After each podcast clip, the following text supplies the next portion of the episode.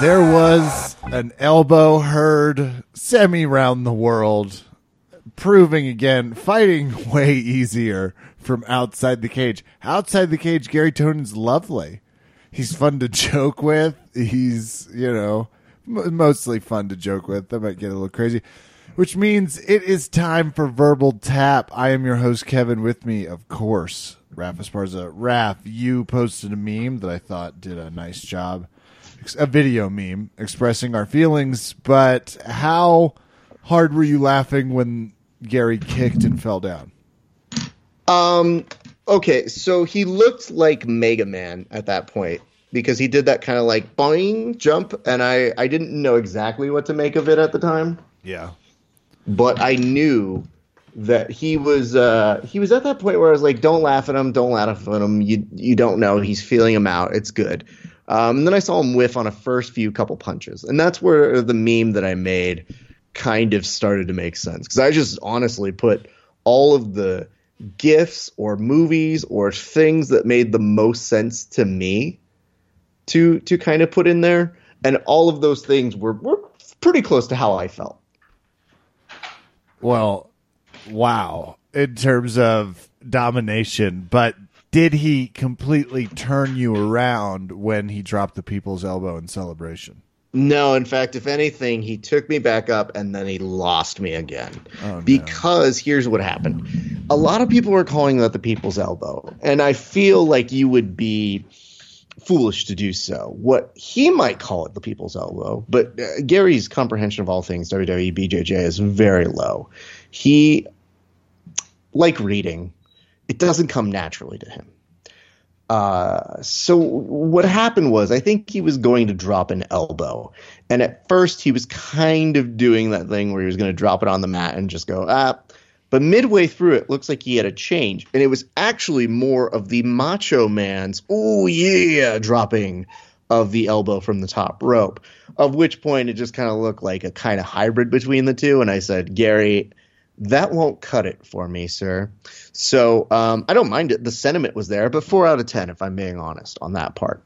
Uh, let's talk about what he did well, because it would be dumb to suggest that he didn't win. We all know that's not true. He he won. It was in dominant fashion. But here's the reason why it was such a sit on the edge of your seat kind of a feel when he started, he was rough and you know feeling it out. And John Danaher said in his like nine page post, he understandably was nervous. You have to understand, Gary Tonon is a very cerebral person when he wants to be. And I guess what he was saying was he took a couple shots. It didn't look like he took uh, that much damage there, but sure, to each their own. However, it was when Gary connected with like a one-two punch, maybe the three-minute mark of the first round, that I said, "Oh, I think he's got something going on here." And you get excited because you're like, "Okay, I think Gary's doing really well. I think we could see a knockout here." Knocks his opponent on the ground, stands hovering over him, looking like in jiu-jitsu in a very awkward position that you don't really see Gary in a ton, despite his. Uh, penchant for letting himself go into bad positions, but kind of that like Captain Morgan, you're gonna pass, but you just keep your base on that front foot, and you don't really care if they reverse La Hiva you or La Hiva you. And his opponent was trying to throw up kicks. It wasn't really working for him.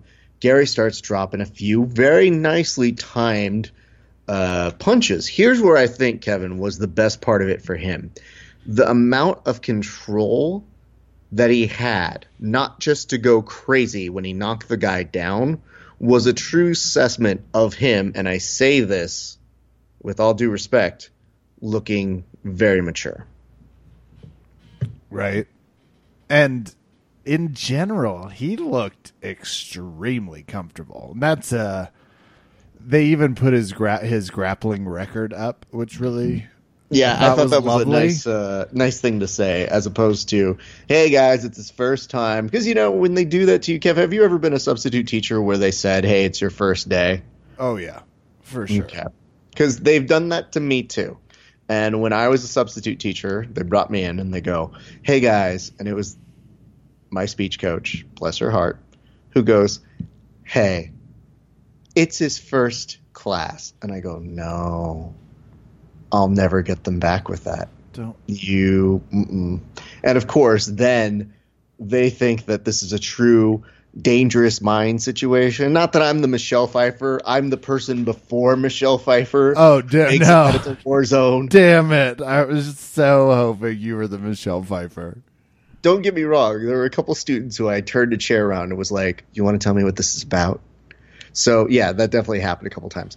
But Kev, when he knocked him down and he he was very controlled. When it went to a second round, I just thought, "All right, Gary, you looked very impressive in that first round. You cannot lose from here." But here's where it got scary again, though, Kev. Yeah.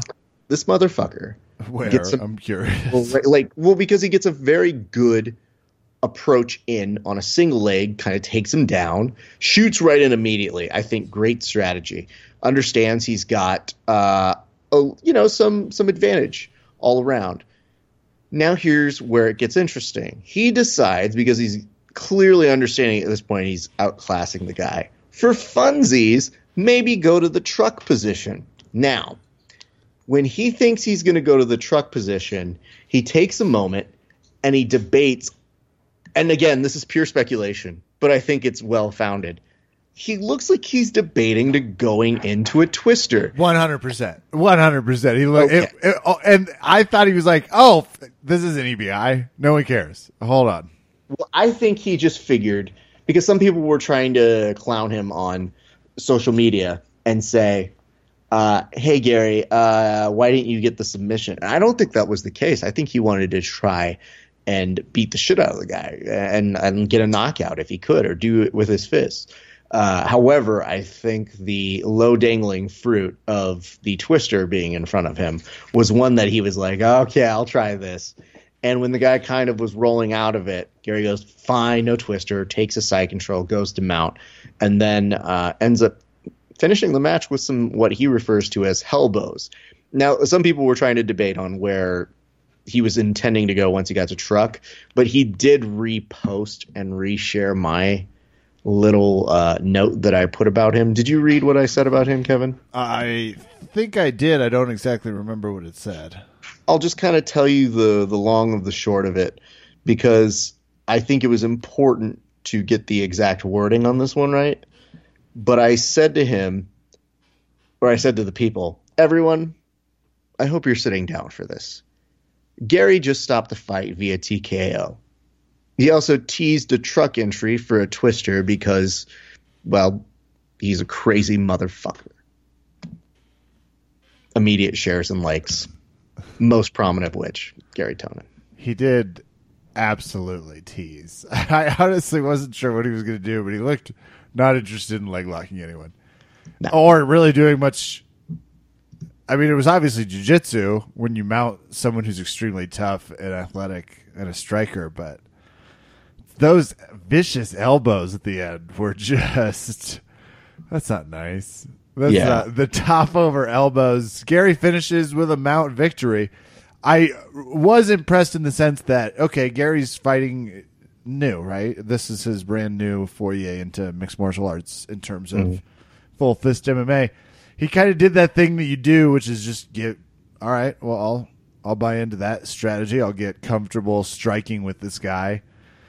I'll get a round in. No need to really do jujitsu yet. And then it's nice to have that in your back pocket, especially as a grappler that has plenty of experience. Truck rolling people into the electric chair because the announcer said banana splits. And I was like, uh, mm, probably not, but maybe, right? That could be We fun had- too.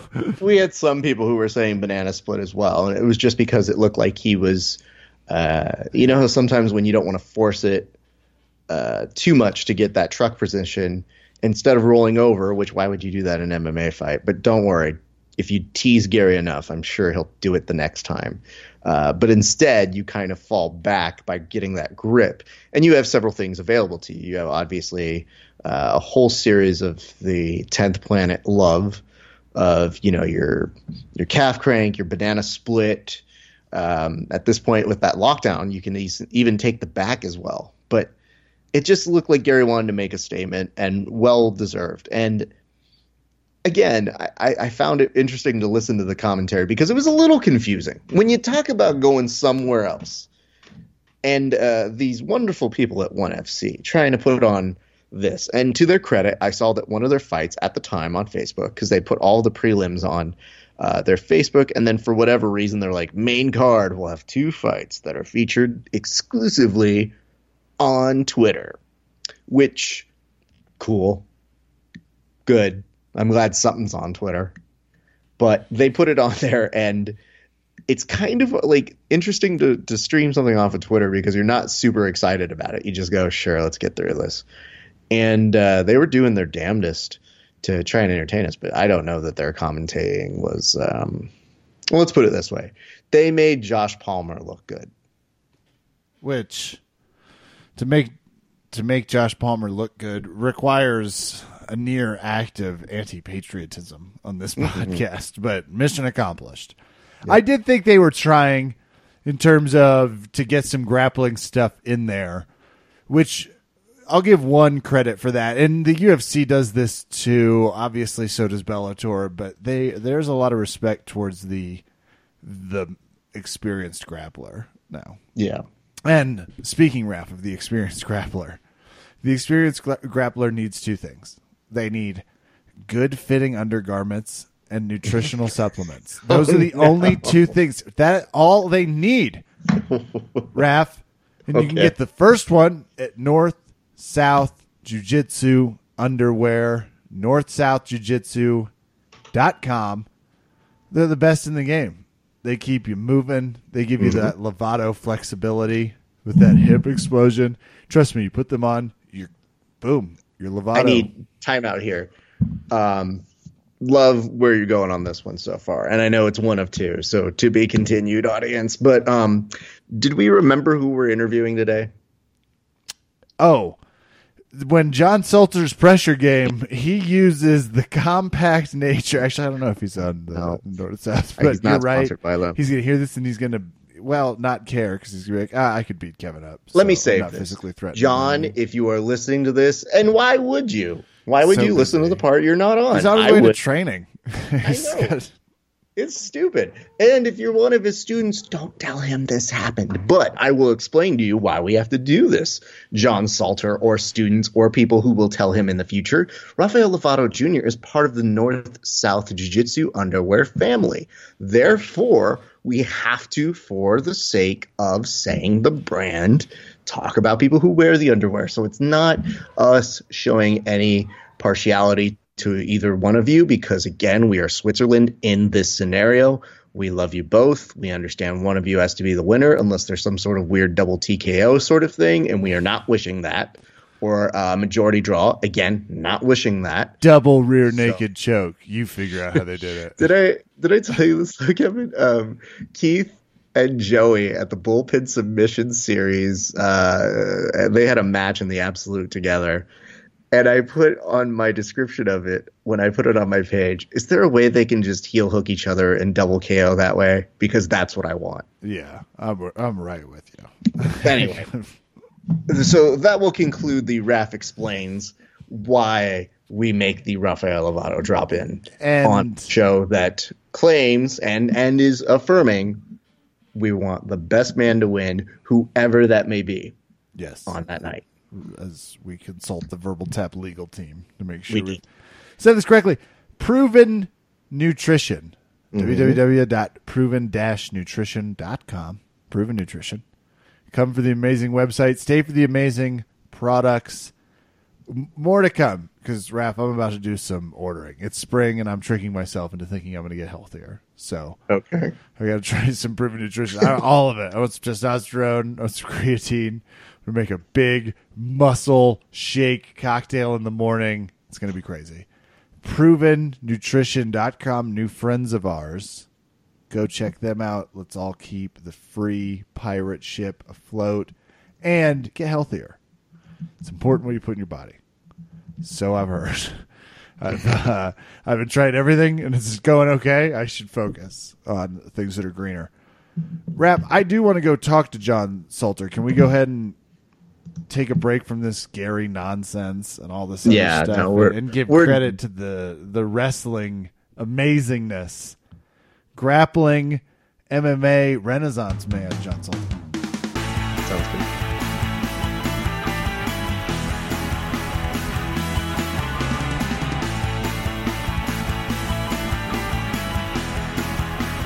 Kev, I have mixed feelings about this next guest. And, you know, we talked to him a little bit before we put them on the show. So I think he has a general idea of where I may be going with this. But I feel you feel the same way about this, right? I mean, this is a tough. This is a battle of the jujitsu hearts, mm-hmm. hearts and minds fight here in the cage, which we don't get very often. But it's certainly. I mean, when you see Lovato fighting, you're like, "Oh, awesome! What Muay Thai fight? Wait, who's he fighting? Whoa! Uh oh. Okay, this one's fascinating." And this next fight, that's what you're alluding to, right? The Lovato. Uh, this one's gonna tear the BJJ community up. Because here's the thing, Kevin. I've interviewed both of them. And yes, he's still on the line according to our Skype record right now. So I am I have to be forthcoming in saying that we will have to be Switzerland in terms of how we're going along on this interview. But John Salter, we need you to answer a question for us. How are we as jiu-jitsu artists supposed to feel when they say, "Hey, guess what? John is going up against Rafael Lovato Jr." Please answer that question for me and we can move on to the real interview from there. I think uh, you guys got to be really excited about it, and just uh, your whole audience ought to be pulling for me to win. Okay, good. Yes. Okay. Understandable. I just I need you to understand something. There are a few people that we really get behind as jiu-jitsu artists. And I love the fact that you compete MMA. I see you at ADCC trials. I see your team being beasts. Like you're you're a great ambassador of jiu-jitsu in MMA. And there's only a handful of those people. It's gotten so depleted to the point where all of us were rallying around Gary Tonon this weekend. All of us were rallying around Gary Tonon because we wanted him to do well as a jiu-jitsu ambassador. Think about how weird that sounds. That's how slim the pickings are. So if they put you and Lovato against each other, then it's the rest of us going, "Oh, I want to see this. It sounds so good, but also, oh my god." Okay. Yeah, it's uh, it's interesting. Every gym I think I've ever trained in, and everybody I ever talked to, it seems like you've got your jiu-jitsu guys and you got your MMA guys. And the MMA guys never want to go train with the jiu-jitsu guys when I act like they're better than that. And then the jiu-jitsu guys always have this thing, well, why won't they come train with us? And I've always thought that was dumb. When I, I was in college and I'm watching MMA, I'm seeing these stud wrestlers go out there, take people down, and then get submitted. And I just told myself, I can't be that guy. I've got to be the guy that learns jiu-jitsu, gets good at it, and that doesn't happen to. And then, uh, you know, just jumping into competitions for fun. All of a sudden, I started beating black belts my first year of jiu-jitsu, and um, you know, because of my wrestling background, I thought, hey, you know, this is something I think I can, uh, you know, really take advantage of, and uh, just kind of fell in love with jiu-jitsu that way. And so I've always tried to be to not be the MMA guy that doesn't do jiu-jitsu all the time. So I think that kind of threw me into both worlds. and you're thrown deep into I mean, both worlds because we're talking an ADCC competitor. He's putting this incredibly mildly, and now you're going into the cage where you you have made you have a lot more experience. Uh, I actually pulled up your your fight record is intensely long for for your particular caliber as you go into this do you prepare pretty differently for someone like Lovato as you're as you're doing it in camp, or you just sort of doing what you normally do? Um, yeah, you know, there's obviously uh, everybody knows what a legend he is in jiu-jitsu. You know, especially your whole audience knows everything about him there. So that makes things a little differently, uh, go a little differently in training camp. But the other thing is having a guy that you know, I'm fighting a guy that's six four. That changes the game everywhere. It changes it on its feet. It changes Mhm. it in the takedowns and on the ground. Even I think so many people forget how much of a difference the length makes on the ground. So um, it's a lot of picking and choosing training partners, um, doing a little traveling to find the guys that meet that criteria, and um, you know even in the gym telling certain guys that want to go around, hey, sorry, I can't go. You you, you don't fit the bill of what I'm looking for right now. You know. I'm going to start doing that myself. I don't fight MMA at all, nor will I ever, but I think that's a great idea. You know, you just don't fit the description of uh, uh, a rolling partner for me right now. I mean, I'm just into other people, I guess, is what I'm telling you. John, I'm so curious how this all came together because I see you, I see Lovato, and the first thing I think to myself is I know you refer to him as a tall person. You're not a short person. No, so, no, John's not a small, a small human no, being. No, either. I, I had to like, I had to very politely ask you where there was a way where, when I did my interview with you at ADCC trials, where I wouldn't look dwarfed. So, yeah. I mean, Yeah. not a short Um, one, sir. You know, it's- it's funny in the past. Uh, I've I've been the tall guy where I've trained before. I've trained at Dethrone Base Camp in uh, Fresno, California for years, and I feel like every one of my training partners was five ten. You know, and I, I'm six one, so I was the tall guy, and I never even thought about that until my first fight in Bellator. I fought a six four uh, kickboxer in Dustin Jacoby, and as soon as we go out there and I throw my first punch and I hit him and I think I'm out of range, he hits me back, and I realize, man, training with five ten guys doesn't really get you ready for a six four guy. So uh, you know, I try not to be the tall guy and the long guy in the room anymore, so that I'm constantly used to that. yeah, It's and good, good that's a- philosophy to have.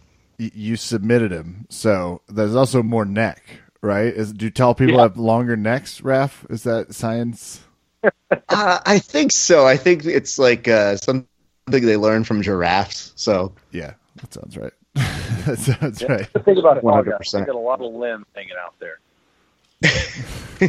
you say that, but then like you know what my favorite thing is is when a tall guy uh, wants to, and I guess I, this goes to Kevin because whenever I'm passing Kevin's guard, I feel like I'll do all this work to pass his guard, and then I feel like he just really quickly does the tall man like, nah, I've got it back, I've retained it.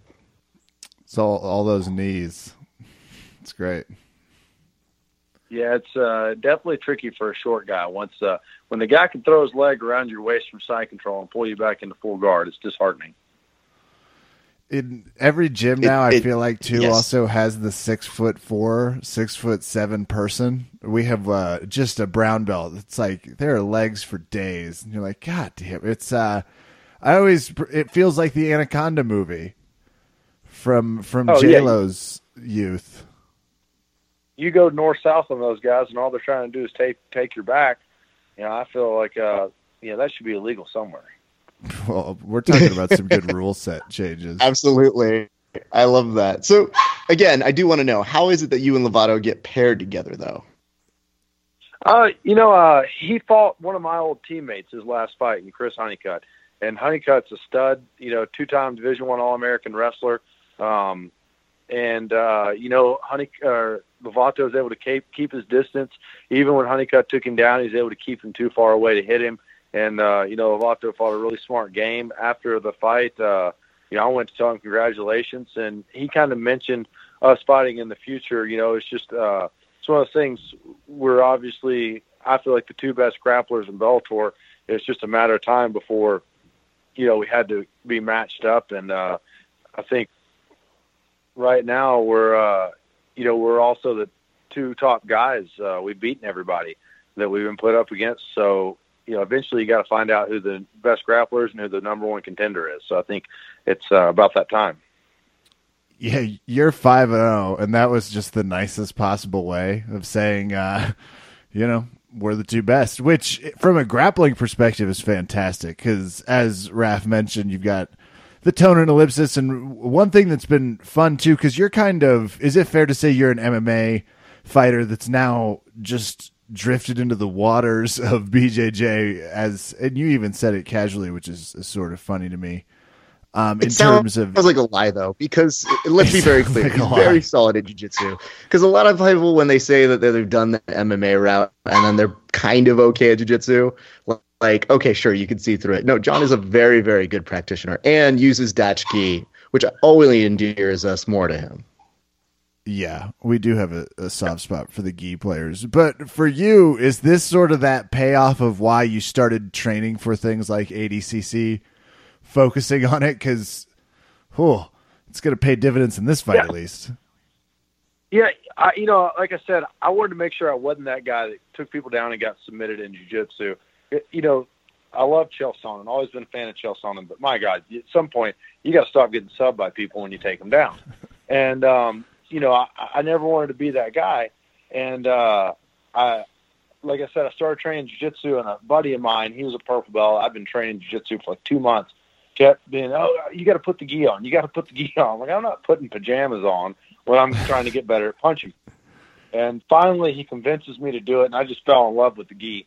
But um, you know, three months into training jiu-jitsu, I, I was like, ah, I'll go to a tournament and you know do the advanced division in no gi. I'm, you know, I can wrestle. Uh, I was a national champion college wrestler, so I'm, I'm, you know, ready to go to the advanced division. And I went out there uh, in the finals. I ran into Douglas Lima, and I beat him in the finals. So then I thought, okay, I'm doing pretty good. About a month later, I was like, I'll go do another jiu-jitsu tournament where they're paying a little bit of money, and uh, got to the finals and had uh, Jucal, uh, Roland Carnero, who's already a black belt, and uh, I beat him in the finals of that tournament. And uh, so then I started thinking, okay, I think this is, you know, a sport that I can be pretty good at, just like wrestling. So I just, just like wrestling, threw threw everything I had into it, and um, I competed a little more. And then I, I just got busy training all the time, fighting all the time, and I didn't compete for a while. And I think it got to the point where, er, you know, everybody just assumed that, uh, you know, I'm not competing in jiu-jitsu anymore. I guess maybe I'm not at the level of those guys, but every time I trained somewhere with you know top guys in the world, I felt like I was right at that level. And uh, the ADCCs, I think we talked about a little bit out there. You know, I wasn't training to get ready for that or anything, but I was supposed to fight Shlemenko, and he ended up not signing the contract and taking the fight. So um, I was in decent shape. I was like, yeah, I might as well go out there to California, have some fun, and uh, you know, my wife pretty much. Uh, the thing that decided me going to is my wife said, I really want to go to Finland, so you're going to go out there and compete. So um, that's pretty much how that came about. Which is What a what a great thing. Most people think about that, and you have to like go on a game show to win uh, some destination cruise. Or like go on Wheel of Fortune. Your wife's like, no, no, no, go on ADCC and the trials and get me there. Yeah, literally, my friend called. Like, hey, you said you're in shape. ADCC trials are in like two weeks. You should go do it. And uh, I'm like, ah, I don't know. And uh, mentioned it to my wife. She's like, well, where's the world championship? Like, I don't know. I'll look it up. She's like, it's in Finland. You're going. I want to go. So uh, that's pretty much how we decided to go compete. Was there a follow up? Were you like, why Finland? I mean, just of all the places, I enjoy that she like immediately jumped on it because I feel like I'd have to be like, where? Uh, are you sure? I mean, it might be cold. Was there a justification? Did you tack on some vacation time? Uh, yeah, we stayed. We went to uh, Estonia and Sweden, and um, if you, the real reason is uh, my wife wanted to go to uh, Russia and see where everything about the story of Anastasia was, which interests me none. But that was the game plan, and then out it's really tough to get into Russia, so uh, we didn't do that. Well, you know, it could always there's there's no telling. They hear John Salter enters the country, the next thing you know, you're in a gladiator like situation for the next five years in Russia. It's like you've got to fight in our underground, train our fighters to get out. I'm I'm also gonna watch that movie just as a heads up. Well, you know, I had a I had a great game plan. Go to Russia, call out Shlemenko in his own country, since you know two times it fell apart in America, and, uh, and uh, turned out to not work out. You're a, you're a brave man. John, There's a confidence I assume that comes. Maybe it's just the wrestling dullness. Like after years of just headbutting people, you just don't have the same the same fear the rest of us do. Who's been? Give me. So I'm looking at your record, and as you've you've alluded to, you've submitted a few people, you've knocked a few people out. From Jason Radcliffe, Kendall Grove, give us who who's been the toughest competition as you transitioned into Bellator because you've kind of fought everywhere from from UFC to uh, just things with the, an adrenaline MMA show, which sounds again like a good uh, Jason Statham named show. But who's been the toughest in the last five in in Bellator? Uh, you know, obviously Halsey, we uh, him being a, a collegiate All American wrestler, you know, our our strengths kind of clashed there, um, and I, I didn't even try to get into a wrestling game with him at all.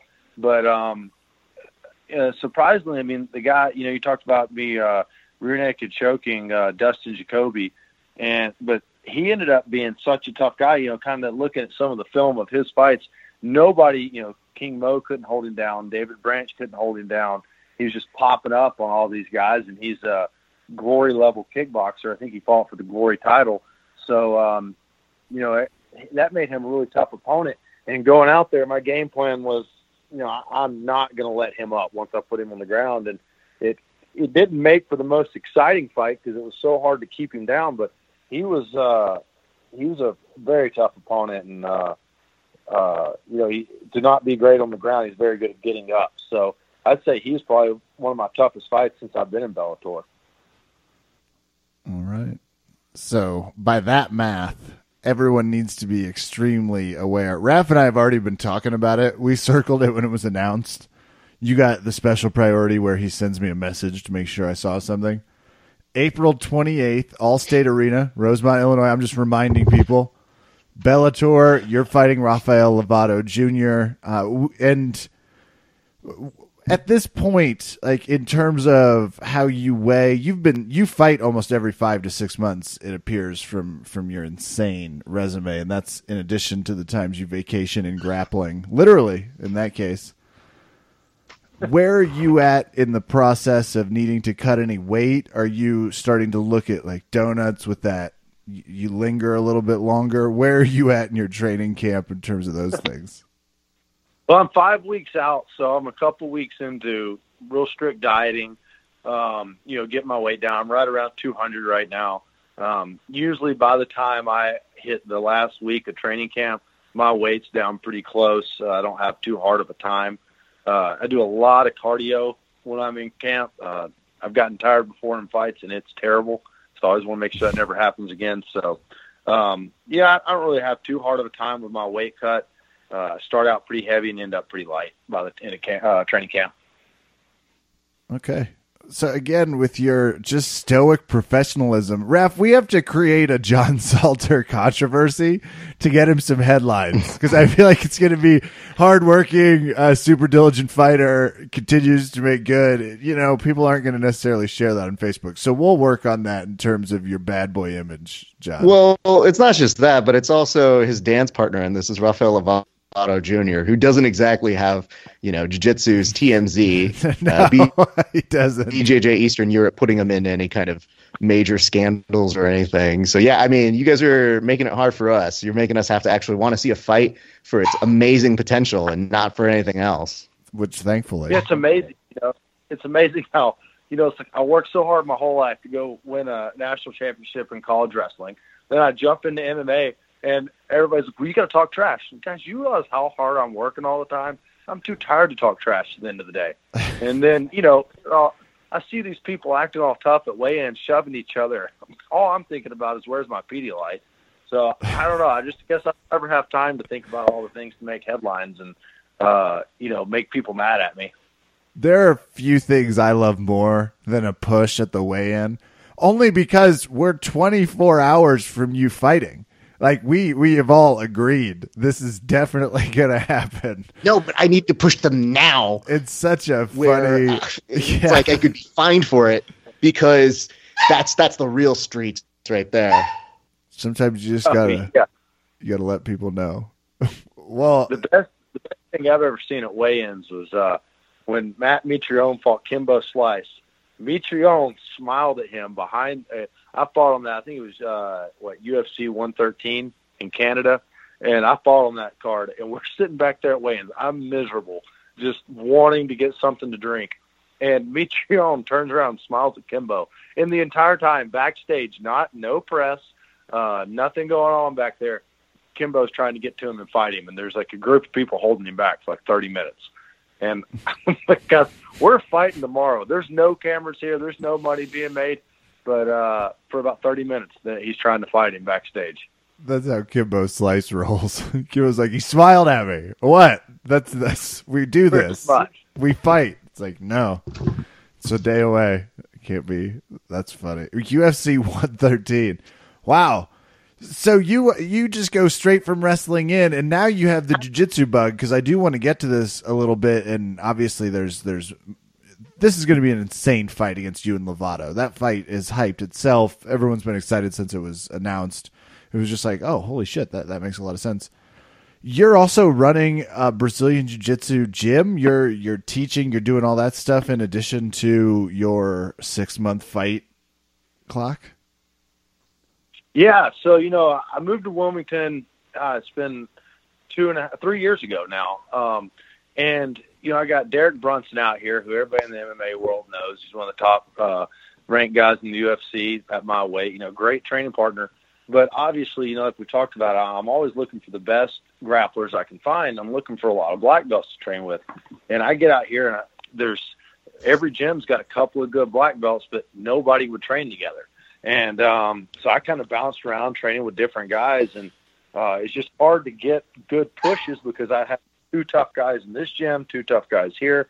So finally, um, I just opened my own thing, uh, started my own program at Port City Sports Performance, and brought in a bunch of college wrestlers, uh, really tough guys to push, and teaching them jiu-jitsu. And then I started getting all these black belts coming in from South Carolina, North Carolina, Virginia.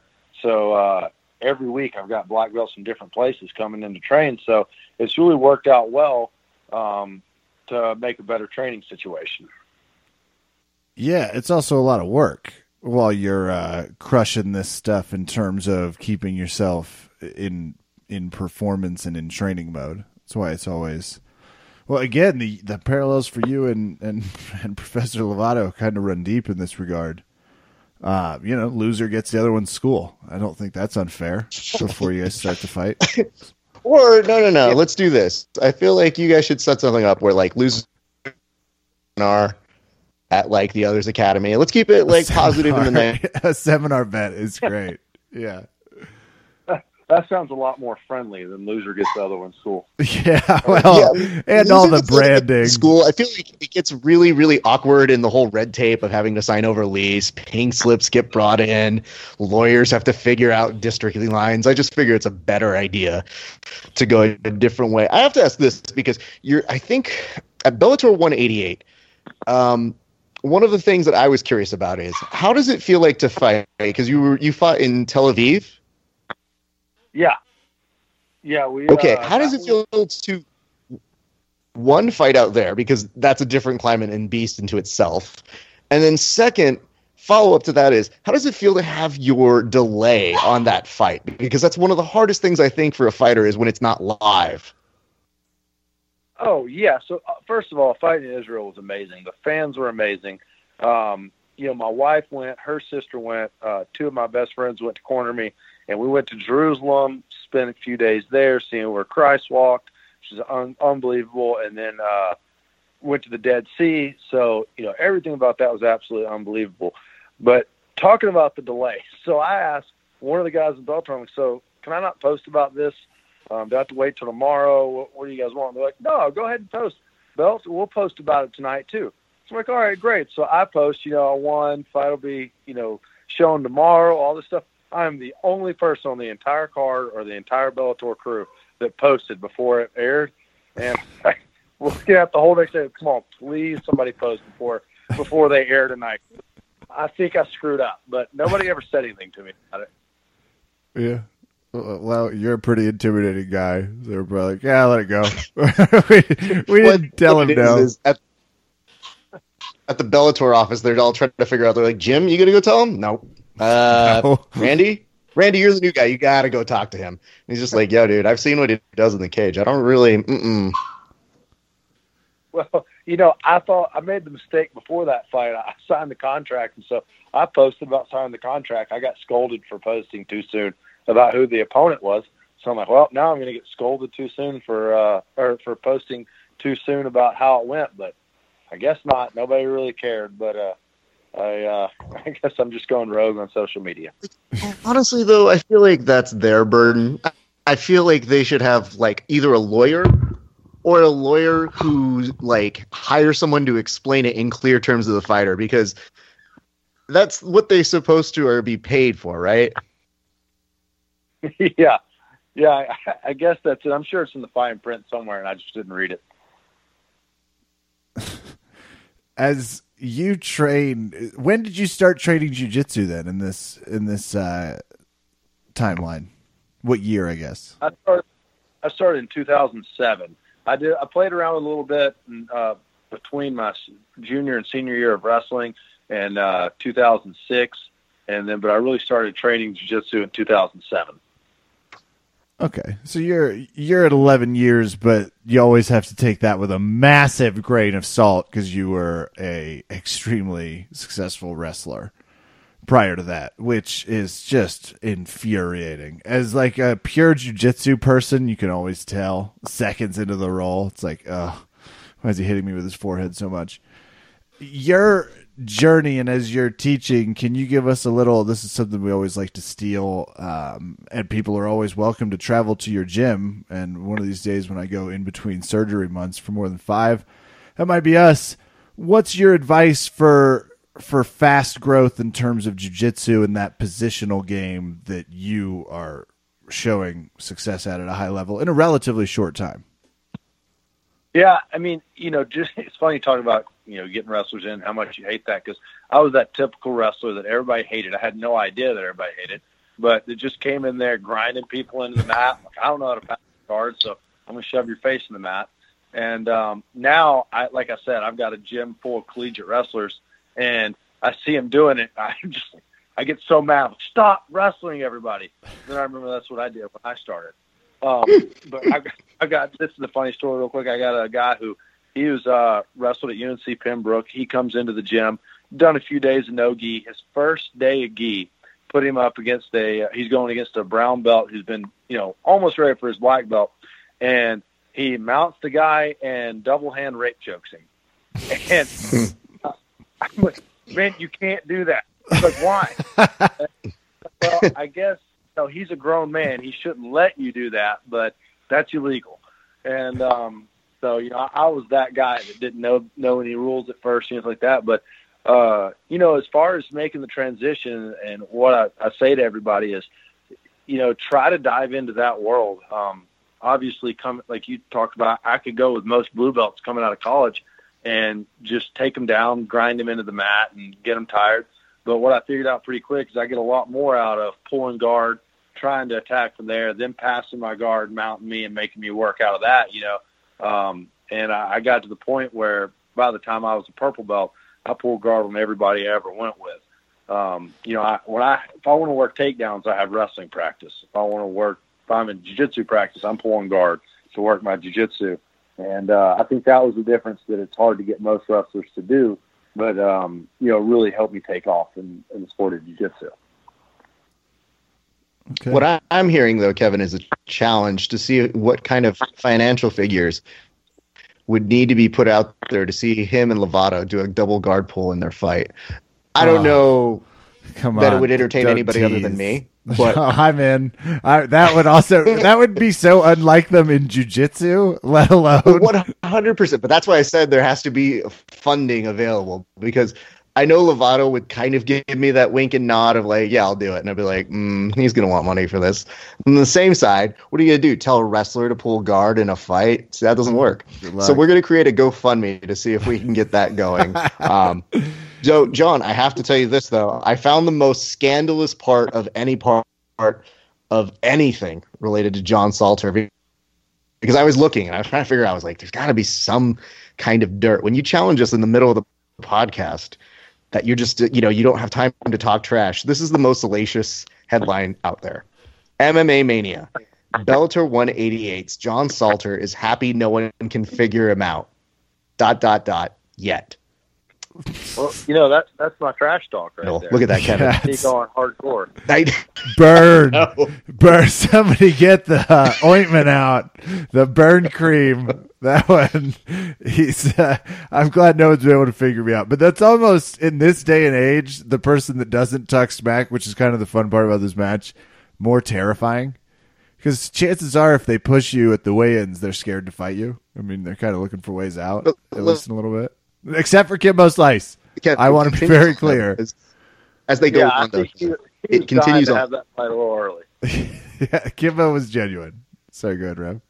Kimbo was genuine. I will tell you this though, as they continue on, it says John Salter's Bellator 188 opponent Jason Radcliffe's chin, which I mean, again, I'm I'm seeing that they're slow these articles to get as much as possible, like the most mileage they can out of, I'm sure, something that's like an aside of like, yeah, I think I could probably beat him on the, the feet or something. Yeah, that sounds good. Yeah, Well, John. th- what th- nobody knew about the fight is I had a plan for that fight to be a little more entertaining, but I pulled a muscle in my hip and low back like six days before the fight in my very last workout. So that was one of those. The game plan was take him down, submit him, or lose uh, pretty quick. So uh, that that didn't really go any of the ways that uh, I'd hoped that it was going to. I kind of was left with only one option, and that's get a takedown in the first 15 seconds, and it worked out, and I got the win. But even the celebration hurt a lot in that fight. So okay, so let's talk about that because a hip Let's- muscle let's- in the lower timeline. back, like that whole area, uh, not important for fighting. Not normally. Yeah, But let's talk about that Yeah, timeline then, good. because you you went from okay, so ADCC was September, right? Yeah. So I got back Okay. to ADCCs and I had like a week of, you know, just kind of train, but not as super intense. But I had to go right into a training camp, and uh, I got through the training camp, and um, I, I tweaked my neck like two weeks before that fight, just doing something stupid. Actually, my last ten seconds left in the last round of sparring, and um, that was my last, you know, one of my last sparring sessions, and so then, of course, I'm like, ah, you know, it gets in your head, you're feeling bad, and I'm like, all right, what what do I have to do the day before I get on the plane to get my confidence back? Like, okay, when I run hill sprints, I always feel real confident after because I know that's my hardest workout of the week. I feel good, so I'm going to go run hill sprints the day before I get on the plane. It's going to be perfect. I run a couple of hill sprints. I'm feeling great. I get to the bottom and turn, and when I turn, I pull that muscle, and I just I've got a buddy that runs with me, and I just go down, and he's you know he has no idea what's going on. And um, basically you know i've got people having to help me around everywhere. I go my first few days in israel i'm laying in bed can't even get up and work out. And uh, i got to go do an interview downstairs with the commentators. And so i you know i'm in public. I'm walking into the interviewing room. I'm doing everything i can to stand up straight act like i'm ready to go. I'm sitting on the couch. All i can think the whole time is i can't even hardly sit up this is miserable and uh, you know they're asking me questions. I'm like, oh yeah, I'm so ready for this. I can't wait. and um, pretty much backstage in the what, uh, in the locker room, I'm getting rubbed down by my buddy, standing up, hitting a couple of pads, and getting rubbed down again. And everybody, you know, that's with me knows if if I don't get that takedown and submission early, we're in big trouble. and then to make it even better, this is the best part about the whole fight. So I submit him, I get up, and I, I'm just so you know it, it's miserable, but you know I'm on that on TV and trying to act tough and act like I'm not hurt. And I shake his hand. I said, you know, thanks for the fight. And he goes, I really, you know, my knees messed up. And I, oh, oh man, I'm sorry about that. And I'm sure his knee was messed up, but that was the last thing I wanted to hear right then. When all I could think about is get me back somewhere where I can lay down. And you went ahead and did take it down and submit. Did you feel anything as you go for the takedown, or is there like a you could just grit the mouthpiece? Because I'd be crying in the corner well before the fight. I'm not getting anywhere near the octagon in that condition.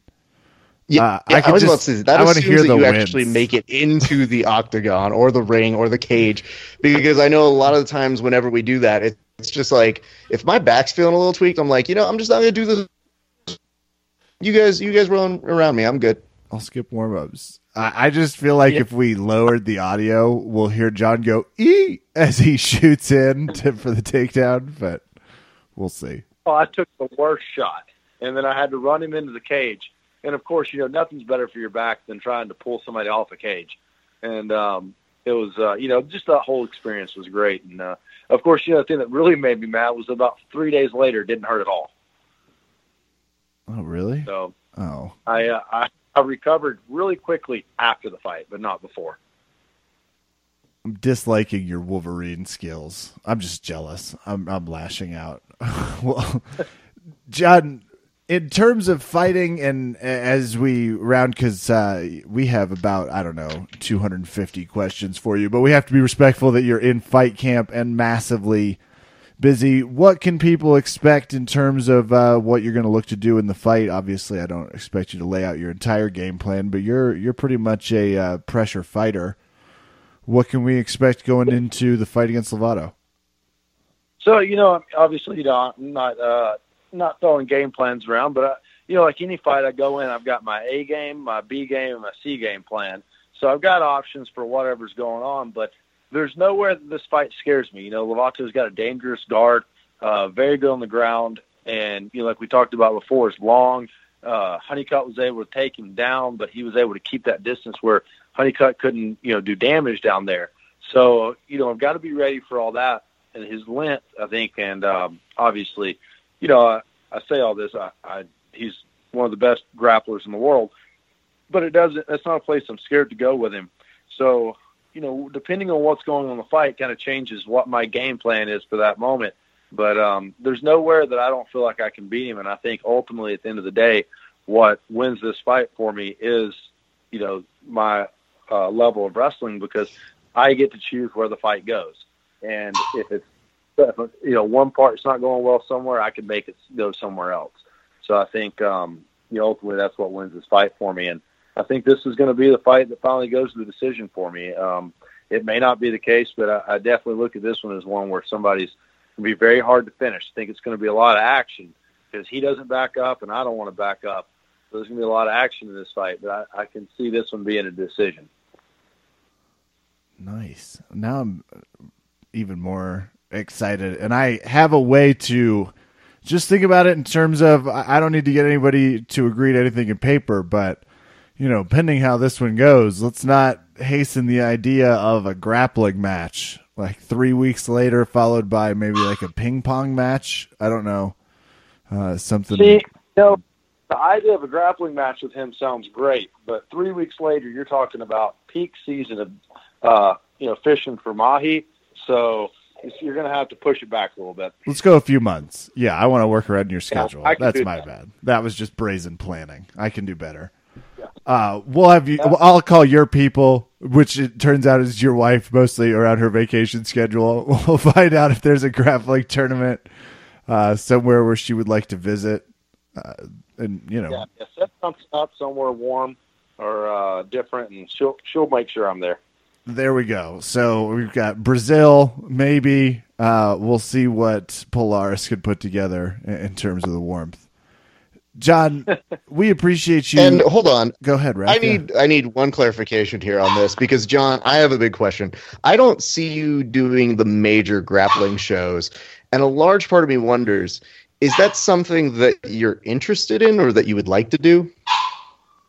Yeah, you know, uh, I talked to uh, actually talked to Eddie Bravo a little bit at ADCCs about doing, uh, you know, EBI. Um, I definitely am interested in you know doing more grappling, but you know, I, obviously being the wrestler, you know, uh, I try to focus a lot too on my striking. So you know, if I don't really hear anything, nobody kind of pushes me in the direction of a tournament, I don't even think about it. I just think, okay, you know, I got to work on, you know, uh, just training all the time. I train six days a week. You know, it's so what I'm always focused on is getting better. So unless somebody really brings up a tournament, I don't even think about going. I'm just concerned with training. Um, so you know, I, I definitely, I think in the future I'll be doing more grappling tournaments, but uh, it's not because I don't care about it or I don't want to. I just honestly, I kind of don't think about it that much. Yeah. I can imagine you've got people in Israel to uh, choke unconscious. Oh, okay. Okay, so what I heard there was a challenge. Yeah, you got you just you know somebody's just got to remind me, and uh, and I'm ready to go submit some people. Oh, cool. Okay. Well, then we'll just tag you as tournaments come up. Raph, this is this is easy. Absolutely, that's easy. I thought it was going to be way more difficult than that. I ju- really, all you have to do is just kind of like kidnap him with like some like scenery or some fishing, and then just be like, "Oh, by the way, there's a tournament here. You're you're in." If you've got fishing lined up for some time around the tournament, I'm there. Well, it's good to know the uh, pressure points here because we're always angling to build those fun fights. And few people is fun to watch. John, you you were a blast at ADCC. Had a, a fun match with Xande. A fun match to watch. and your fun in the cage. Cannot wait to see the fight April 28th near Chicago for those that are headed there. Bellator 198. In the meantime, where can people train with you if they want to come get beat up by your wrestler crew? Yeah, if you're in Wilmington, North Carolina, come out to Port City Sports Performance and uh, check us out. We have a good time. We got a definitely a different crew of uh, grapplers in there, but I say it's uh, one of the best gyms in North Carolina. Wilmington too. Fun place to spend a few days drinking way more than you should. So training's probably uh, especially in the summer. Especially yes, in the summer. Well, Verbal Tap fans, a massive thank you to fighter BJJ Badass gym runner John Salter. Well, thank you guys. I really appreciate it.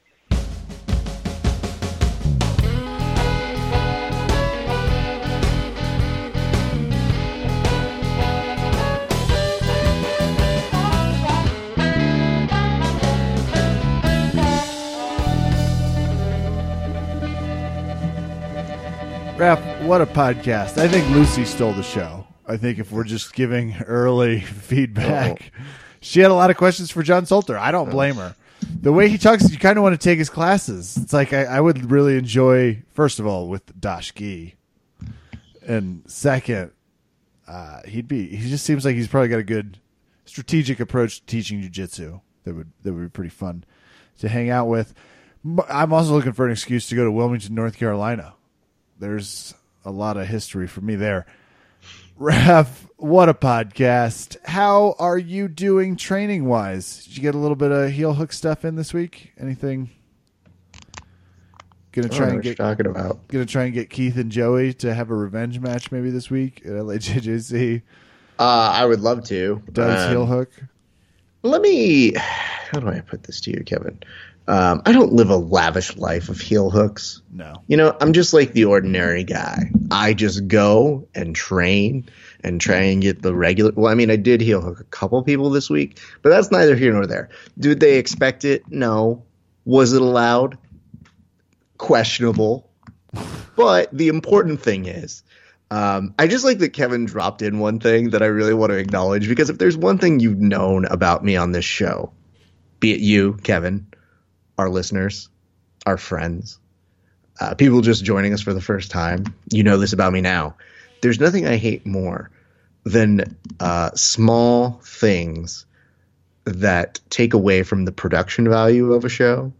So when my dog is being a furry terrorist over here and is just screaming out things and asking questions to one John Salter, I'm looking at her and I go, Why do you do this to me?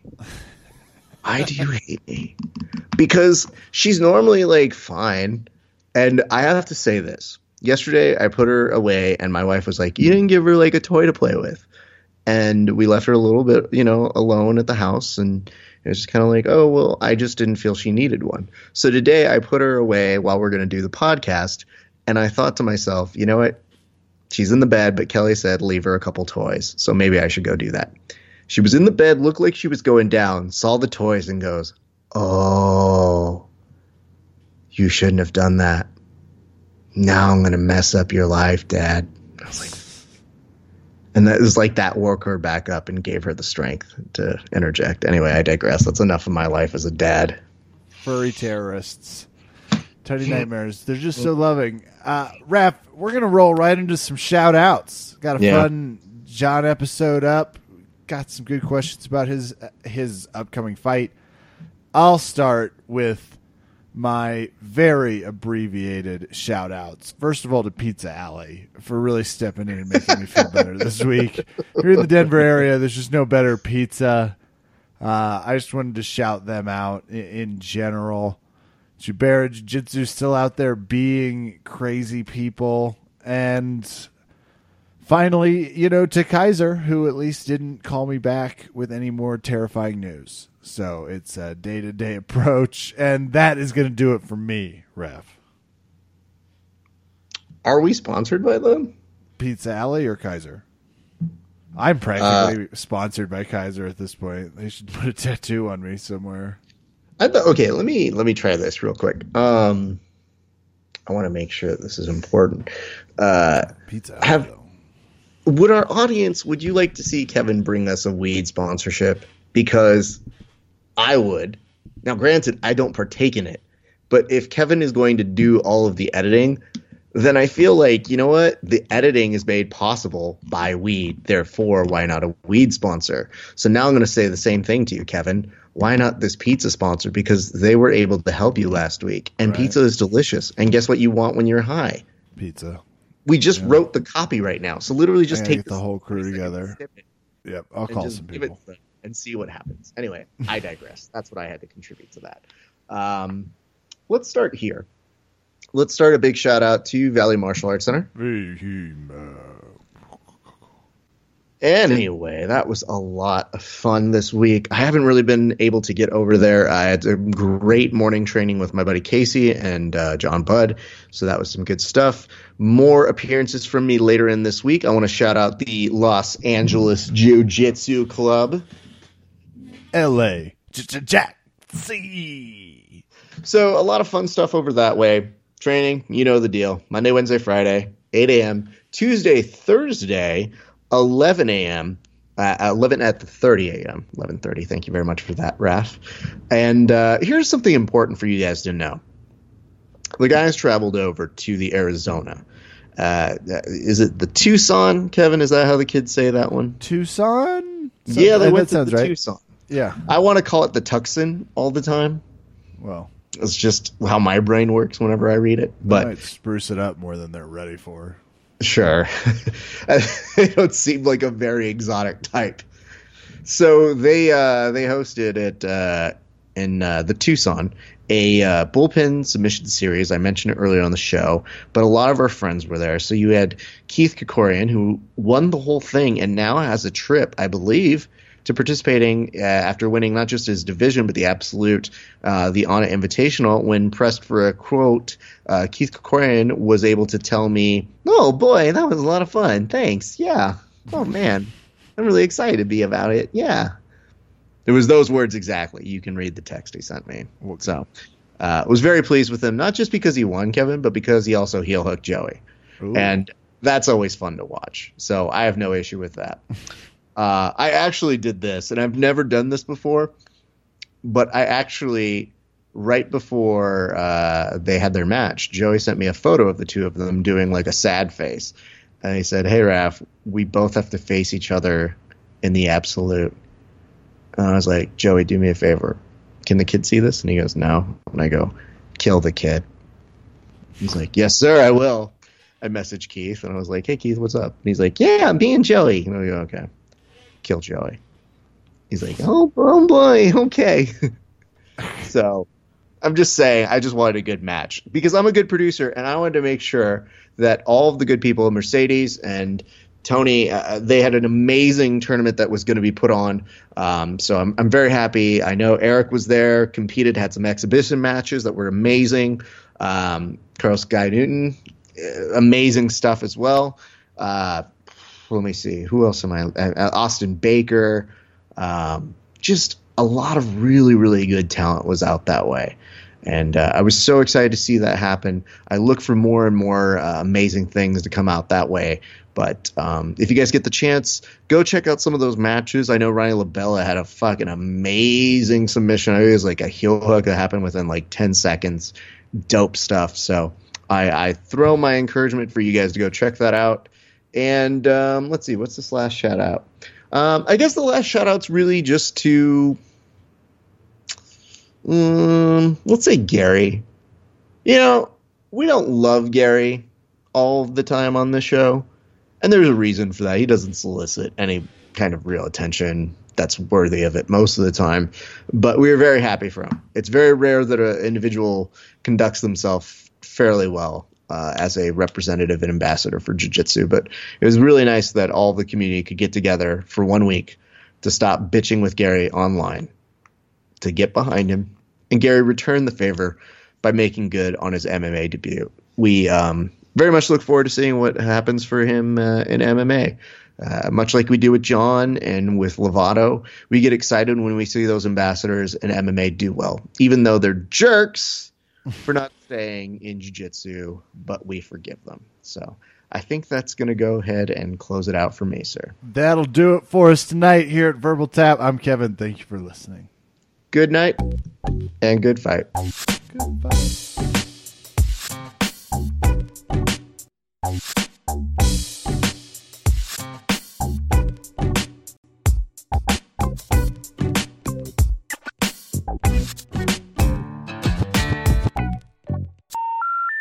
number you have dialed has been changed. The new number is. Please note, the new number is